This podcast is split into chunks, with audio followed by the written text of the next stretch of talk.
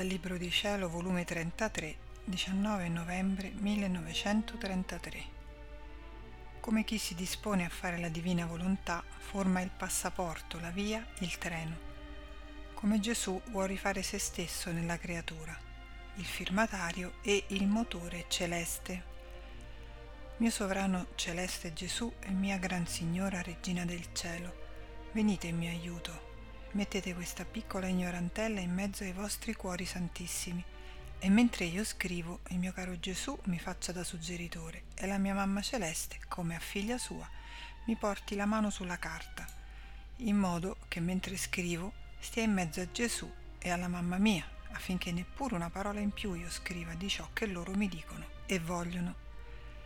Con questa fiducia in cuore do principio a scrivere il trentatreesimo volume Forse sarà l'ultimo, ma non lo so, sebbene ho tutta la speranza che tutto il cielo avrà compassione della piccola esiliata e che presto la farà rimpatriare con loro.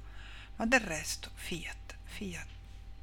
Onde continuavo a pensare alla divina volontà, vita e centro della mia povera esistenza, e il mio dolce Gesù, ripetendo la sua fuggitiva visitina, mi ha detto Mia buona figlia, tu devi sapere che come l'anima si dispone a fare la mia divina volontà, forma il passaporto per entrare negli interminabili confini del regno del fiat. Ma sai tu chi ti presta l'occorrente per formarlo e chi si presta a firmarlo e dargli il valore di passaggio nel mio regno? Figlia, è tanto grande l'atto di disporsi a fare la mia volontà che la mia stessa vita, i miei meriti formano la carta e i caratteri e il tuo Gesù fa il firmatario per farla conoscere e darle libera l'entrata. Si può dire che tutto il cielo corre in aiuto di chi vuol fare la mia volontà ed io sento tanto amore che prendo posto nella fortunata creatura e mi sento amato da essa, dalla mia stessa volontà. Ora, vedendomi amato da essa, dalla mia stessa volontà, il mio amore si fa geloso e non vuol perdere neppure un respiro, un palpito d'amore di questa creatura. Immagina tu stessa la mia premura, le difese che prendo, gli aiuti che do, gli stratagemmi amorosi che li uso. In una parola, voglio rifarmi in essa e per rifarmi espongo me stesso per formare un altro Gesù nella creatura. Perciò metto tutta la mia arte divina per ottenere l'intento non risparmio nulla, faccio tutto, do tutto. Dove regna la mia volontà non posso negare nulla, perché lo negherei a me stesso. Ora il disporsi a fare la mia volontà forma il passaporto.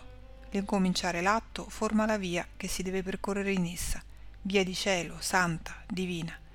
Perciò a chi entra in essa io sussurro all'orecchio del cuore dimentica la terra, già non è più tua, d'ora in poi non vedrai altro che cielo.